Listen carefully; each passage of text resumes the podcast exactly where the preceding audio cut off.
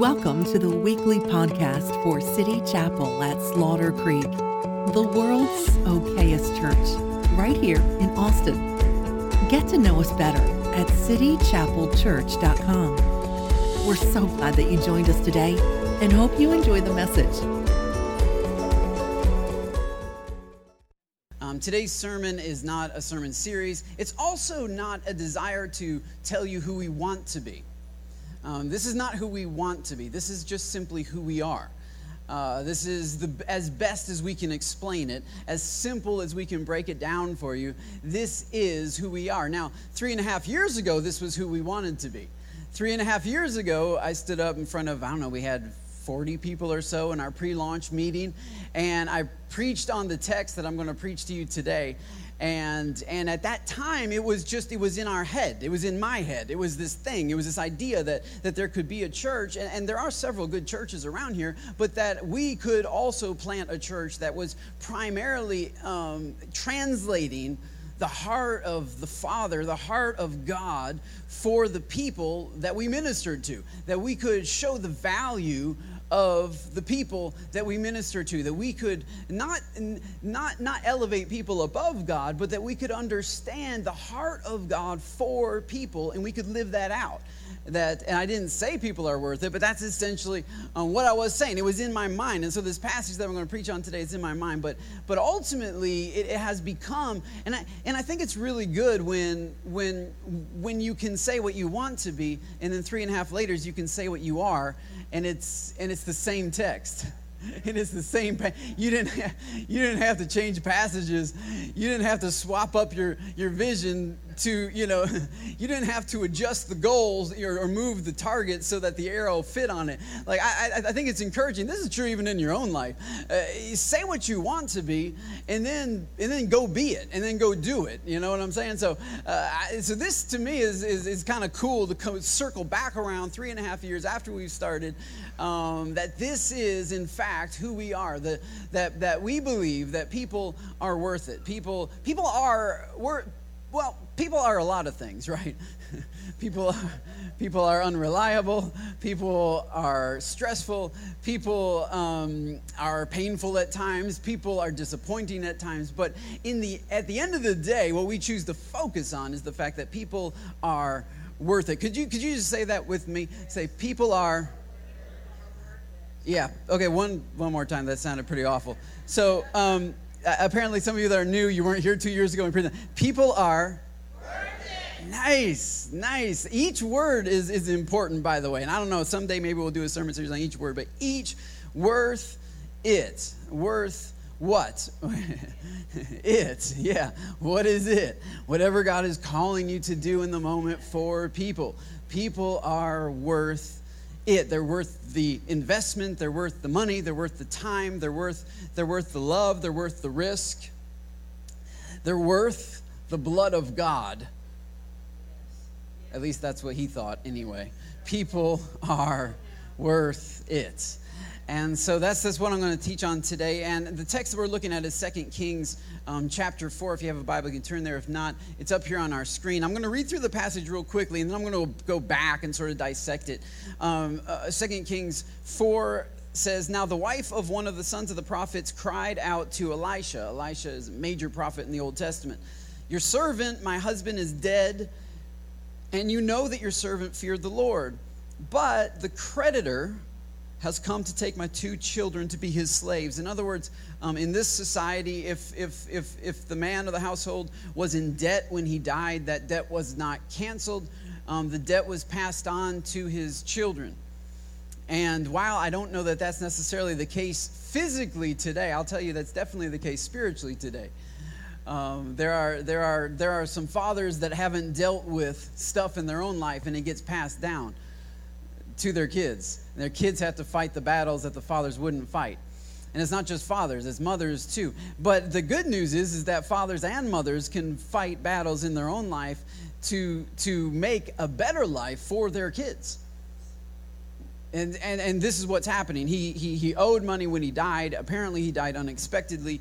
And the creditor is coming to take his two children to be slaves. They're going to work as slaves um, until they've paid off the debt. We don't know how long that is. Verse 2 says uh, that Elijah said to her, What shall I do for you? Tell me, what have you in the house? And she said, Your servant has nothing in the house uh, except a jar of oil. Then he said, Go outside, borrow vessels from all your neighbors, empty vessels, and not too few.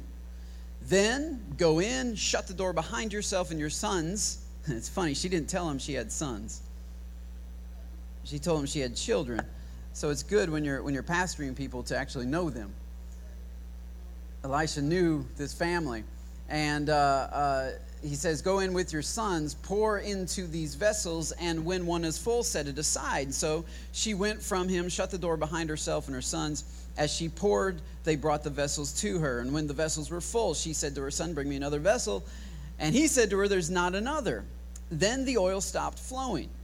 She came and told the man of God and said, and he said to her, Go sell the oil, pay your debts, and you and your sons can live on the rest. And so there's a few points that I want to talk to you about today. Um, three key words about who we are. Um, this is not who we want to be. This is not who we're going to be. This is who we are and who we are going to continue to be. Uh, you always have a couple of battles when you're starting a church or starting an organization or starting a business.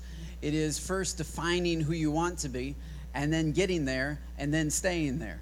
So we're in the staying there mode. Um, so it's important, I think, occasionally with all the new people coming in to just express who we are so you can know if you want to stay with us, because this is how we're going to stay this is who we've been and this is who we're going to continue to be. And so it's always good to just establish that put that out there um, and and to see if you line up with it. And if you don't seriously there are other great churches in south austin that we can recommend you to um, based on your preference and based on what you do line up with and we'd be happy to do that actually. Uh, we just want you to connect with the church that that that speaks to you that speaks to what god is calling you to be a part of. And so for us though there are three um, primary pieces of our culture that you have to understand. Number one, we are a welcoming culture. We are a welcoming culture. I think I have a slide for that. A welcoming culture. We this is this is so important to us. This is so valuable to us. And you might have noticed this the moment you first walked in. Many people that come uh, tell me that's the first thing that they tell me that, that as soon as they walked on, they felt so welcomed and so loved. And, and, and, and that's not by accident that's not that's not like oh really? Wow. Who who who talked to you? No i know exactly who talked to them. I know who is welcoming them because i know the people of city chapel. This is who we are because this is what we value. We value a welcoming culture. And this is actually seen in that passage. If you go back, if you go back in Second Kings, uh, the, the, the, wife calls on Elisha, Elisha, uh, my, your, your servant, my, my husband is dead. You know that your servant feared the Lord, but the creditor has come to take my two children to be his slaves. And Elisha said to her, What have you in the house? What do you have in the house? And she said, Nothing except a jar of oil. And he said, Go outside. he said, Go outside and, and, and this is this has been this is, and, and I think it's probably because we're a new church plant because we started with with 15 people around a bonfire in our five acres out in San Marcos and we're sitting around telling people about this vision of this church that's in our head that's in our heart that we can see here but we can't see here and we're trying to explain it to people and we got 15 people around a bonfire and they all believe in Jesus and they all love Jesus and we're talking about being a culture that is welcoming that brings people in from the outside. You have to go outside because we don't have a big building. We don't have, I mean, we literally were meeting outside. I mean, that's like, that's how outside we were. Like, you, you, you, you have to. And, and I think one of the things that's awesome about City Chapel is we have kept the outside mentality, which is why it's so hot in here, because we wanted to feel like outside today. I just thought of that off the cuff. Because it's, it's important. It's important that we never get stuck in the walls of a church. It's important that we are not here to get saved people more saved. We're not here to collect saved people from other other churches. Our job is to go outside the house of God, outside the walls of the safety of those who are secure and set in their faith and go into heaven. That's lovely. We love you. We pray for you. We want you to be a part, but only in as much as you are ready to go outside. If you're ready to sit on the couch, this is not the church for you. If you're ready to hang out in the living room and be served, uh, this is just not going to work for you because we're always going to call you to go outside. We're always going to push you out the door. It's like, why are they pushing me outside? Because that's because outside is where the people are who need what is inside. Like, it's lovely to get people who are inside and they're Christians and they already believe in God, and that's great, but we are called to go outside. And this is true not just as a church, this is true in your personal life. If you don't have what you need in your house, you might want to go outside. you know what I mean? Like, you might want to, and, and, and, and actually, I, I have found that many people visit City Chapel, it's their attempt of going outside of where, what they've always done. They've been walking around their house, walking around the boundaries of their house, trying to scrounge. She, she knew what was in her house nothing except a jar of oil. Nothing except a jar. Why? Because she'd been pacing, digging under everything, digging under the couch, and then selling the couch, digging under the chairs, and then selling the chairs, getting rid of the TV, getting rid. Nothing is in the house except a jar of oil because she has burned through. She, she has had to sell and pawn off everything she had, and she still doesn't have what she needs. And so sometimes you have to open the door to new possibilities, to new ways of thinking. To, to you, you, you can't just, Papa John's ain't delivering today. Like, you can't just sit there and wait for your rescue to come to you. If you really want change, if you really want to get free, you're going to have to step out of your house where you've always lived, where you've always been comfortable, where, you've where you know all the boundaries, you know all the rules. You're going to have to open the door and step into something new every once in a while. And that's true personally, it's also true as a church. We are always going to be evolving and changing the way that we do things. We're the way that we look. I, I, changed our logo this week, you know what I'm saying? Like three years in, let's mix it up a little bit. Because, it, because you got to step in, when, when you're, when you, if you want something you've never had, you got to do something you've never done. You got the, the distance between who you are and who you want to be is spanned by the discipline that it'll take to get there. And you might just have to step outside. You might just have to walk outside the door. And that's what we have always done. We have always stepped outside. We have always walked beyond, beyond the boundaries uh, of, of the religious circles. We've never advertised on Christian radio. We've never, because I, I don't want to advertise on Christian radio. Because the only people listening to Christian radio are Christians. What the heck is the church doing on a Christian radio station? Like, they don't need what we got. They already got what we are giving. And, this is what the prophet says. He says, he says, I want you to go outside and borrow vessels from all your neighbors, specifically empty ones. This is the kind of people we're looking for. We're not looking for people that are full of oil. We're looking for the empty people. See, this is, this is so interesting. She's, she needs something of value to be able to save her sons. And the prophet says, I want you to go around all of your neighbors and ask for their trash, for their empty milk jugs. You know what I'm saying? It, but she's like, Yeah, but I need something of value. See, I need something that's worth something. And he says, No, no, no. You need. Eh, you, you need to fill your house not with something of value, but with something of potential. That's, that's the difference. That's the difference. We don't, we, don't, we don't see people for what they bring to City Chapel. We see people for what they could carry from City Chapel. So it's, it's, it's, it's the potential. It's the potential that you have to be able to see. You have to be able to see the, the, the potential. P- people are worth it only in as much as you see the potential of people. Otherwise, you will measure people up by what they bring to your life or bring to your family or bring to your bottom line. And if that's all that they are worth to you, that worth will go up and down based on what they bring to you. But the prophet said, I want you to go get a whole bunch of vessels that nobody else sees any value in, a whole bunch of vessels that everybody else will gladly get out of their house because they're tired of them taking up space. I want you to bring in, he says, You got nothing in your house, you need more nothing. You need more emptiness, you need more desperation, you need more empty jars. And this is what we've done as a church. And this is what we said three and a half years ago. I preached on this passage and I said, These are the people we're looking, we're looking for. We're not looking for people who have money. If they have money, that's, that's fine, but, but we're, not, we're, not, we're, we're, we're not looking for people who are going to bring something to us. We're looking for people who can carry something from us.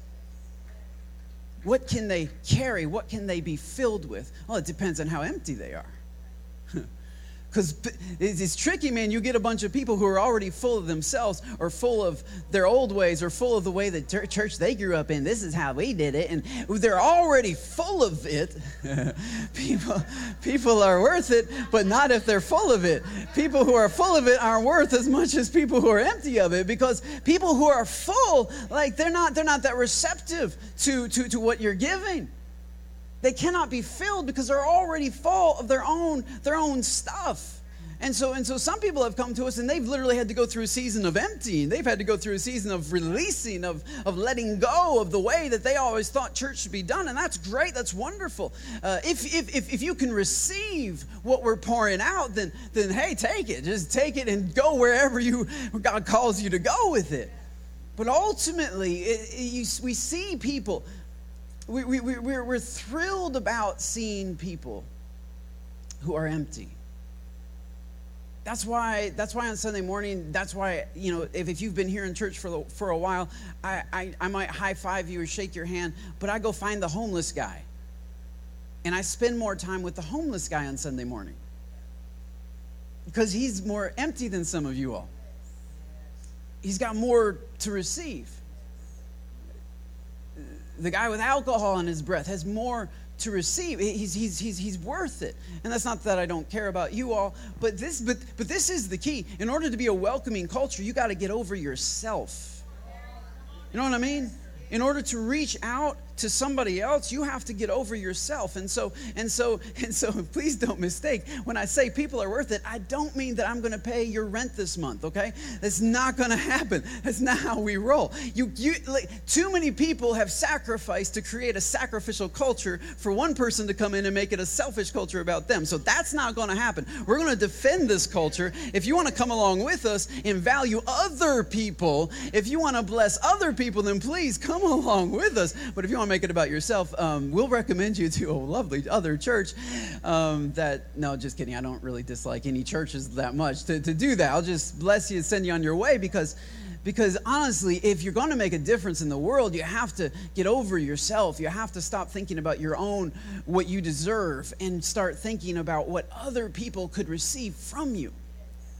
And I know I can preach about this and I can talk about this all day, but um, I thought it might be better to show you uh, what I'm talking about. So I have a slide uh, just, just, just, just to give a visual uh, for what I'm talking about. Go, go ahead and throw that slide up. So, so this is this is Alicia Perez. When I say welcoming culture, loving culture, people are worth it culture, I'm I'm talking about somebody with flesh and skin and hair, and it's Alicia right here. This is who I'm talking about.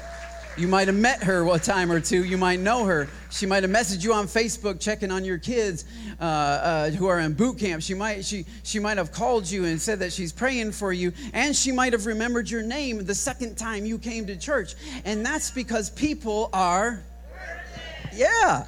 And so I'm thankful for Alicia. This is who we are. This is not who we want to be. Alicia doesn't go to another church. We're not going to try to recruit her and bring her over here. She's already here. And there are actually several others. JT is, is the major one, but since he's on staff, I mean, you can't you can't like because obviously he's all of the he's all three of them. Uh, but uh, Poppy, Sherry, Sherry's, and I mean, if I just started, you know, walking through uh, the Torres, I mean, you know, I could, man, I, I could just start naming so many. And that's how you know that it's who you are and it's not just some random person who's a part of your church. It's, it, this is a culture that we have set. We, we love people, we value people, we welcome people. We don't care what you smell like, look like, how many tattoos you have, or who you slept with last night. We love you or what gender you claim to be. We love you. You are worth it. You, just, just, just you, the you that Christ died for, the you that Christ shed his blood for. That's the people that we are after. And I don't care how empty you are or who has kicked you out of their house or who doesn't value you. That's, that's not my concern. My concern is I'm looking for people who can be filled, who can carry, who have potential. and we, we grab them, we bring them in. The second thing about our church is that we are a serving culture. We are a serving culture, and this is this is uh, displayed, I think, in this in this scripture because because Elisha said, "Man, once you get all these empty vessels in there, go ahead and shut the door behind yourself and, and your sons and and pour into all these vessels." but see, Elisha, we only have a little bit of oil and we have a lot of emptiness so I, you know, that's not going to work. We're not going to be able to pour into all these. You know, I'm not a mathematician or an economist, but I just know you got six ounces of oil. You don't have enough for multiple gallons of vessels, and and and and, and yet and yet she doesn't she doesn't argue with with with with the command Instead, this is what she does. She, she goes ahead, when one is full, set it aside. So she goes ahead and does it. She starts pouring. She poured, and they brought the vessels to her. She poured, and they brought the vessels to her. And when the vessels were full, she said to her son, Bring me another vessel. And he said, There is not another. Then the oil stopped flowing. And so, and so the miracle of this passage did not take place when she went out and collected the jars. It, it took place as she poured out what she had. The miracle was in the pouring. The, the miraculous power of God was seen in the pouring. Now, in order to do that, she had to ignore what she thought she had. See, if you only give what you think you have, if you only serve as much as you think you can, if you only do what you think that you have in reservoir, in, in storage, then you never tap into the reservoir of heaven. You never tap into the miraculous power of heaven. And we have found that as we pour, yeah, what we think, but then as, long, as we keep pouring into people, as we keep pouring into our community, as we keep pouring, that God keeps supplying. And my God shall supply all of my needs according not to what I have, but according to his riches and glory in Christ Jesus. And so we pour ourselves out. We wear ourselves out. Or as I tell Ro, I'll get to sleep when I get to heaven. I'll get to rest when I get to heaven. But until then, people are worth it. And if heaven and hell is a reality, we must pour ourselves out for our community. If heaven and hell are real, legitimate eternal places of blessing or suffering, then, then, then people are far too valuable for us to, to, to, to hold what we have to ourselves we must pour ourselves out. And so we pour ourselves out by feeding kids every week. Uh, we have a whole team that gathers every Tuesday night. You all bring food throughout uh, on Sundays. Uh, we have people who write checks for food. We have people who mail in checks who are watching online, mail in checks for food. We have, we have people who go to Sam's Club with us uh, with Carol and Nick, and, and they and they and they'll and, and, they'll just fill up shopping baskets full of food for the kids. We're feeding 33 kids from Williams Elementary and Bedichek uh, Middle School just through the summer. That's every day, uh, breakfast and lunches, and we're feeding around 106 kids every weekend during the school year. And, and it's not because we said, oh, well, we're, we're going to set out to feed people. That was never a part of our mission statement. Our mission statement was to pour ourselves out. And we came to Williams Elementary and we found out that 82% of the kids who go to this school rely on the school for lunches and breakfast. And we just said, well, what do they do when they're not at school? And the principal said, I don't know. And we said, well, hey, we'll feed them. Put, send a letter home. it doesn't matter if all 420 some kids respond to it. We will find a way to take care of them because we can't stand the thought of these empty vessels. I mean, yeah, there's more empty vessels than we can afford to fill. But as we have poured ourselves out, God has poured in resources to us. We've never, we've never missed a payment. In fact, we have savings. We have savings in the bank. We've never, we've never struggled financially. And, and, and you say, well, how can you? Uh, our first year, we gave $14,000 to missions, not to us, but to missionaries uh, in, in, in IJM, International Justice Mission, and, and street ministries, and, and uh, uh, uh, the, the, the rescue here in Austin, helping, helping um, traffic, uh, sex traffic victims, building a, a facility for 40, for 40 kids that have been rescued from that. I mean, you know, we, we, we, we haven't had it to give, but as we've gave it, God has supplied it to give. And then even more than that, This is where the miraculous happens. This is where the miraculous happens in your life. If you're not pouring yourself out, if you're not serving, you're, you're, you're living with this little bit of oil. And I sure hope that's enough for you. But as for me, it's not enough for my kids. It's not enough for my sons to be free. This lady is saying, What I have in the house is not enough. And so Elisha says, Okay, well, how about you pour out what you have? How about you use what you have as a seed for what you need? How about you dump it out and waste it and pour it out? Well, I don't have enough to fill up all of this. No, you don't. But as you pour, God supplies. As we give, God provides as as we reach out as we and and and this by the way um, in in uh, business terms is uh, is uh, what Jim Collins would call a hedgehog concept uh, if you've ever if you've ever been into business stuff, I'm I'm, I'm big into business concepts. Uh, Roe and I read a book when we were getting ready to start City Chapel called "Good to Great" by Jim Collins. Great business book about how to take your business from mediocre, from good to great. And then I did a sermon series on it, but I didn't call it that. I called it "Awkward to Awesome," and uh, just applied it to our, our Christian lives. But I I kind of I tend to learn so much from the business world, and and uh, uh, Jim Collins talks about a hedgehog concept. A hedgehog concept is that thing that a business can do better than anybody else. It's the thing that the business has identified, or, or, you as a business owner have figured out I can do this better than anybody else. I, I can be the best in the world at this. Now, maybe I'm not right now, but if I work at it, I'm naturally gifted, I'm talented, I'm good at this, I can, I can, I can kill it in this. And, uh, you know, Apple, Steve Jobs had to figure that out. He had to figure out what he could be the best in the world. And when he figured that out, he quit his other job and just got into his garage and started doing it. Uh, but the key is to figure out what it is that you could be better than your competition at. And I'm telling you, City Chapel could be the best in South Austin. I don't know about the world. You know, we're not, I don't want to shoot that high, but I think we could be the best in South Austin at serving. We adopted three mile stretch of highway. We could pick up trash and litter like nobody's business. We we can feed kids like nobody's business. We can we can we we started a moving ministry where where we hand out our cards to realtors and said, hey, whenever people are moving to the area, hand them this card, and there's a church that will show up at their driveway. And I think one guy took us up on it. But hey, there's a church that'll show up at your driveway, help you move because you know who your real friends are when you're moving. You know what I'm saying? And I feel like I feel like the church ought to be there, ought to be present, ought to be represented, helping people move. And so and so I can honestly say that in our field and, and, and with regard to our competition you might, you might outdo us in a lot of things, but you're not going to outserve us.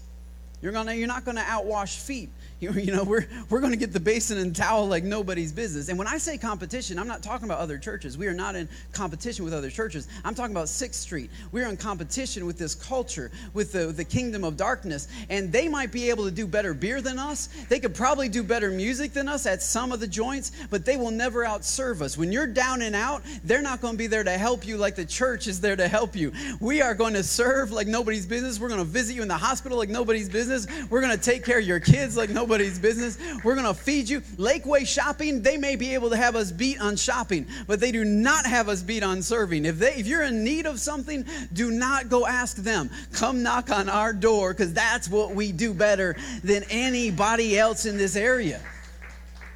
And so, I mean, you know, like that's our comp- our, our, competition is, is, is, is, is the allure of the world. It's the things that the world has to offer. It's this culture we are in coalition with other churches, but our com- but I, I, I feel pretty good that we're serving pretty well. And so once again, once again, I'd like to give you an actual picture of what I'm talking about. I'm kind of sharing about some of these things, but but here's a picture of some people uh, that among the many, many, many servants at City Chapel, Nick and Carol. Nick and Carol are going to serve like nobody's business. And um, this this became apparent when they first came to the church. Actually, uh, they first they her her second Sunday, his first Sunday, was, was when we were at the theater and we announced that we were leaving the theater which is the only reason why they stuck with us because she hated the theater. And um, we announced we were leaving the theater because uh, they were they were doing re, uh, uh, uh, re, re, remodeling at the theater, and it was going to be a smaller venue. And so we said we're moving to Williams Elementary. And like that next week, we had a huge shipment of of, of chairs coming in. We had like 200 of the chairs that you all are sitting on um, uh, coming in uh, because because when I walked through this this place um, with the faculty, you know, they said, oh, well, you could meet here and, and your people, your worship could be up there and people could sit down here. And I said, well, yeah, where are the chairs? And she said, oh, we don't have any adult chairs. I said, what? They got adult chairs at 6th Street. Let me just tell you, our competition has adult chairs, you know, like for adults to sit on. Uh, like, what do you mean you don't have chairs? And they said, well, no, your people can sit because they have those fold up tables and they kind of f- spread out and they have little plastic circles. I said, look, I'm 125 pounds. I'm not sitting on a plastic circle. I'm not going to ask anybody else to sit on a plastic circle. We're getting some chairs. So I said, "What do you think if we if we buy like a whole bunch of chairs, leave them here at the school. You guys use them throughout the week for all of your cuz like they have like, you know, plays and Christmas plays and violin recitals and I don't know, like they have stuff that adults come to, parents come to. And I said, "How about you just use them for your stuff and then, you know, we'll we'll use them for our stuff. You use them for yours and we'll use them for our, and and they were just thrilled about that. And so the day that we had 200 chairs delivered to the school here, um, uh, Nick and Carol show up. And I, I kind of put it out there. If anyone wants to help us set up chairs, unbox them, and, and set them up, you know, that would be awesome. And so it was like me, my wife, my kids. There was a couple of other people. The Joneses showed up. That's why they're on staff now. Um, the Joneses showed up. And Nick and Carol. Nick and Carol just visited the church.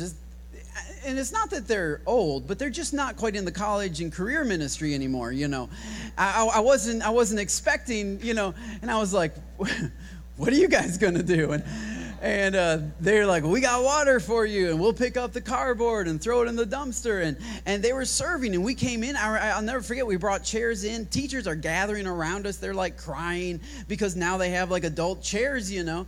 And it's amazing the way that you can bless a community with something that I think is pretty routine you know like you gotta have chairs but for them they never had chairs. Uh, their, their, their projector screen was like all wonky and their projector didn't work very well. So we donated a projector and a screen and said you guys just keep it. We'll hang it here. We'll use it and then we'll give it on to you. But this is this this is who we are. We show up early and we stay late because people are we, we, we sacrifice our preferences we serve, we pour ourselves out for other people because we believe that people are worth it. And finally, we are, uh, first of all, a welcoming culture. Secondly, a serving culture. And finally, we are a revival culture. This is something that you need to know about us. Um, if you're not comfortable with that, that's fine. There are other churches that might be more suitable for you. We're, this is just who we are. It's it, when, when, when God was calling me to start the city chapel, it started in my office as I was reading excerpts from Evan Roberts. So you don't you don't start with Evan Roberts and end up anywhere except, except a hunger for revival. If you've never heard of Evan Roberts, just you know Google him, and uh, he was alive over hundred years ago. Uh, and in fact, our mission statement, the mission statement that we wrote, was taken from something he said. Uh, and our mission statement is that we exist to reflect the wonder and beauty of Jesus and to join him in the renewal of our city. And that's, that's a direct quote from Evan Roberts that, that, that, that, that what God wanted us to do was to reflect the wonder and beauty of Jesus' love.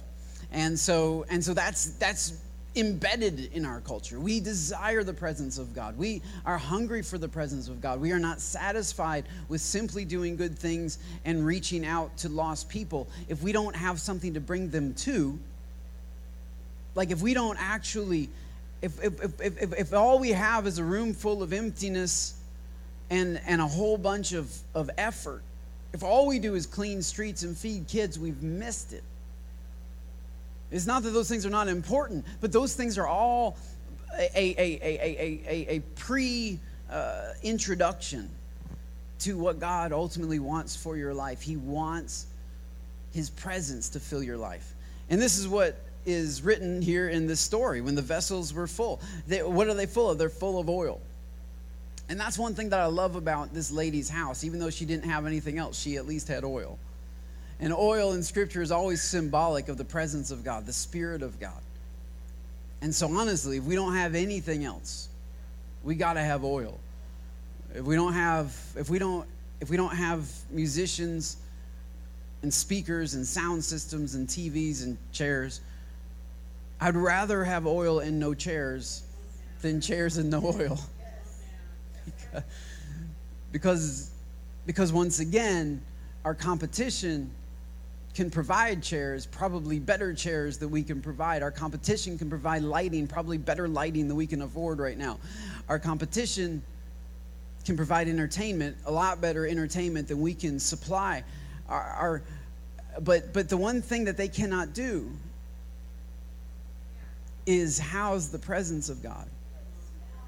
You don't feel it when you walk in you don't it doesn't change the way that you think. It doesn't it doesn't it doesn't get down into your soul and into your spirit. It doesn't it it, it, it gives you a buzz for a time but it but it doesn't stick with you and change your life. You don't have you don't have an, without a spiritual experience let's just put it that way a little bit clinical. Without a spiritual experience your your life is all physical. You have to become you have to go to the metaphysical every now and then. You have to it, you got to go deeper than just the surface level level of your issues because you'll never solve the issues at that level. And so, what the presence of God does is it draws you deeper, it gives you deeper understanding, deeper revelation, deeper wisdom in order for you to change in a way that you've never been able to change before.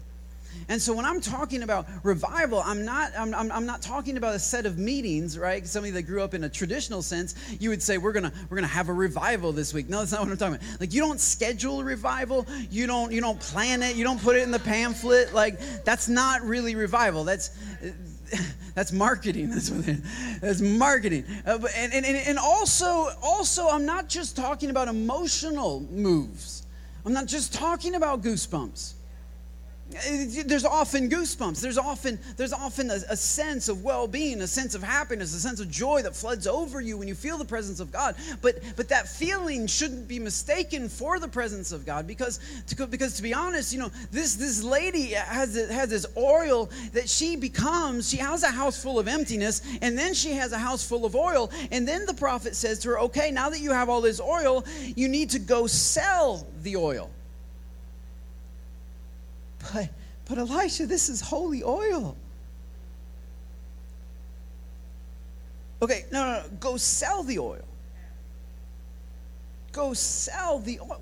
No, hold on, hold on. We can't sell the oil, Elisha. We got we gotta we gotta we gotta keep the oil. We have spent so much we've seen the miraculous power of god to bring the oil into the house. We gotta keep the oil in the house. We gotta maintain the oil. We gotta give the oil a six figure salary to make sure the oil doesn't go to another church or to another stage. We gotta put it in a glass a glass case. We gotta record the oil. We gotta sell the oil. And we, we because because the oil is so important to who we are we have more oil than the other house down the street in fact. I think we got more oil than them don't don't you think we have more oil? We're so proud of our oil. We're so excited about our oil. My God, I can't wait to go to church to feel the oil because, wow, we have so much oil at our church. How much oil do you have at your church? Oh, you're one of those denominations that don't have any oil, aren't you?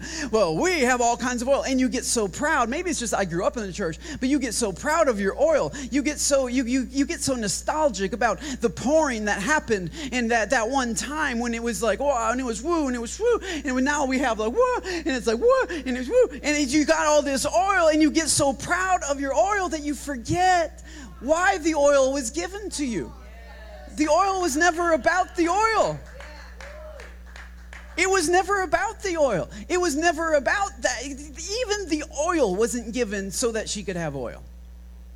Remember the beginning of the story. The beginning of the story started with a woman who was asking not for oil, she was asking for money.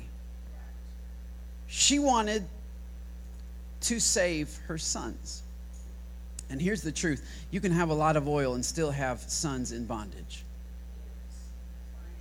You can have a house full of oil and never get free. if you don't use the oil for what the oil was intended to be used for. It was never meant to stay in the house. It was never meant to be given a salary and a, and a huge and a, and a huge benefits and bonuses so that it doesn't go anywhere else. It was it was never meant to exalt the house. We we we misuse the presence of God when we think it's about our house. And while we while we misuse it, it's not that it's not that God's offended at that. He's he's saddened by the fact that our kids are still in bondage that our kids are toted off to bondage while we celebrate a house full of oil. And we take pictures of it and we and we post it and we and we make sure that everybody knows about our oil and yet it's not about the oil. True revival is not just a pouring out of the oil of heaven. True revival is the freedom that is acquired through the oil for the sons and daughters of God. True revival is life change. True revival is Monday through Saturday. True revival is I'm living differently today than I was yesterday. True revival sets people free. It brings freedom into their life. It brings liberty into their mind. It brings freedom from addictions, from anger, from issues that they couldn't get free from anywhere else. And that's where we got our competition beat. Because while our competition can offer you solace in the middle of your addiction, we can actually offer you freedom from your addiction. We have something that can pay the creditor, we have something that can pay the debt that you cannot pay by yourself. And in fact, God laid out, can I just go extra spiritual for just a minute? If you go forward in your Bible just a little bit into the New Testament, you see the anointed, the holy and anointed one, Jesus Christ, the anointing of heaven, the oil of heaven did not stay in the house of heaven. The oil of heaven was exiting the house of heaven so that so that he could be sold for 30 shekels of silver and be crucified on a cross and the proceeds that flowed from the oil of heaven was meant for our freedom, not not for our goosebumps, not for our tingling, not for us to fall out and roll all over the place and feel good, but for us to be life changed, for our lives, for our families, for our children to be free, for sons and daughters of God to come home because He thought people were worth it. And that's, that's, that's the tension that we live in. We love the oil, but we also are willing to part with some of the oil in order to purchase freedom. Because at the end of the day, this whole thing started because there was a debt that we couldn't pay. The whole deal started because we were in a position that we couldn't get ourselves out of. And God so loved the world that He gave His only begotten Son because He thought people were worth it.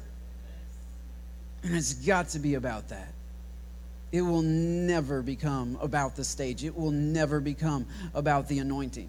It will never become about the oil. We, we, will, we will seek the oil. We will pour out and cry out to God for oil, but only, only because we know what oil does. Not because we love how oil smells. Not because we love how it makes us feel, but because we know what it does. We know what the presence of God does. We know what the stirring of the water does. Preached on that a while back. The stirring, the angel would come in and stir the water. Nobody, it wasn't about the stirring. If there's stirring and no healing, it's pointless. If there's stirring and nobody's walking away changed, it's, it's worthless. And if there's oil and you still live in bondage, you've missed it. And so for us, we desire to live in, in freedom. We desire to live in freedom, true freedom. And there are some pictures of that. Just to follow up, to finish my, my sermon, some pictures of that are some, some of our freedom team, like Poppy and Romeo and Jackie and Tina and Mario, seeing freedom in their life. Not, not the freedom that they teach, but the freedom that we see in their life and the worship that we see. Jonathan's also could be on that list for passion, passionate about God, not just on Sundays, but throughout the week. Jason was another one I was thinking. I don't know. There's there's a number of, but this is just who we are. It's not it's not unique. It's not like well, there's that one guy. no, there's like a lot. So I try to name everybody just gets way too much. But I I know you know these people. So be like them. Allow the Word of God to change you like they have. And it's not easy, and it doesn't happen overnight. It takes a while to get all this oil out of the house and sell it. And it, take, it takes some time, it takes some discipline, it takes some effort. It's, it's tricky. Otherwise, you would have done it a long time ago if it was so easy. But, but man, it's hard, but it's worth it. Your freedom is worth it. What you leave to your kids is worth it. What you establish on the earth is worth it. What you're, what you're teaching your family around you. Because they're watching too because they know you better than anybody. And God will, will, God will use the sale of your oil to set others free. He said, You'll have enough, you'll have enough, and your kids will have enough to live on the rest. You'll sell it and then you'll live. Wouldn't you rather live? I mean, wouldn't you rather experience life? Wouldn't you rather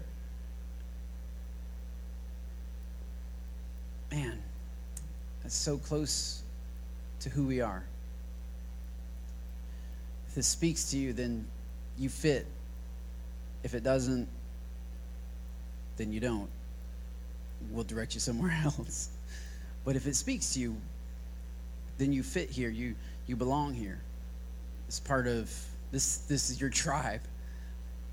And if the Lord is speaking to you, that's because his presence is is here. That's because that's because he, he comes where he's welcomed and he's come, he comes where he is invited. And he comes where he is allowed to do what he wants to do. Would you bow your heads and close your eyes with me for just a minute? Father, we thank you for the, the revelation that you've been pouring into us about the value that you place on people, the way that you want to reach people. Lord, I thank you for these people who are here right now.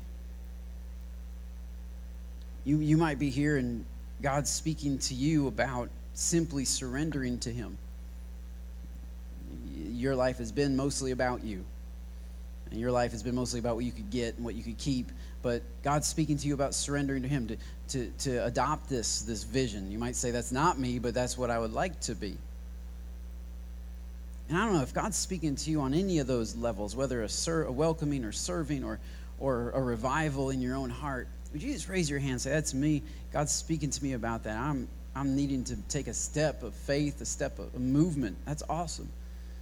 That's awesome. Lord, you see those hands and and and you know you know where it's coming from. You know the heart that, that you've been working in. You know the field that you've been working in. And so Lord, I just pray that you would do for them what you've done for so many, what you did for me. I, I didn't naturally think people were worth it. I naturally felt I was worth way more. And my convenience was the priority. Lord, but you you you changed something in my heart. You you moved something inside of me. I, I don't know. You shared your heart with me. Lord, would you do that? Would you share your heart would you share your desires, share your passion? Not all the rules of religion, the heart of a father who is wanting freedom for his sons and daughters. The heart of a father who, who knows the way to freedom, who has everything that we need to purchase our freedom and has already done so with his own blood on the cross has already poured himself out. The oil has already been poured out. Lord, we receive it. We can't give what we haven't received. So we receive this unreciprocated love.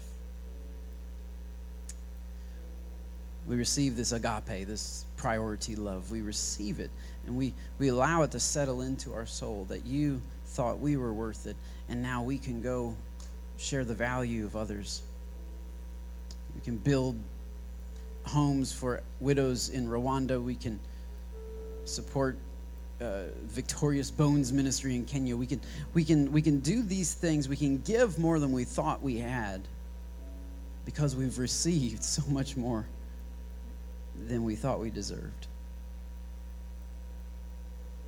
Share your heart with us, Lord. Change us. Make us who you want us to be in Jesus' name. Amen.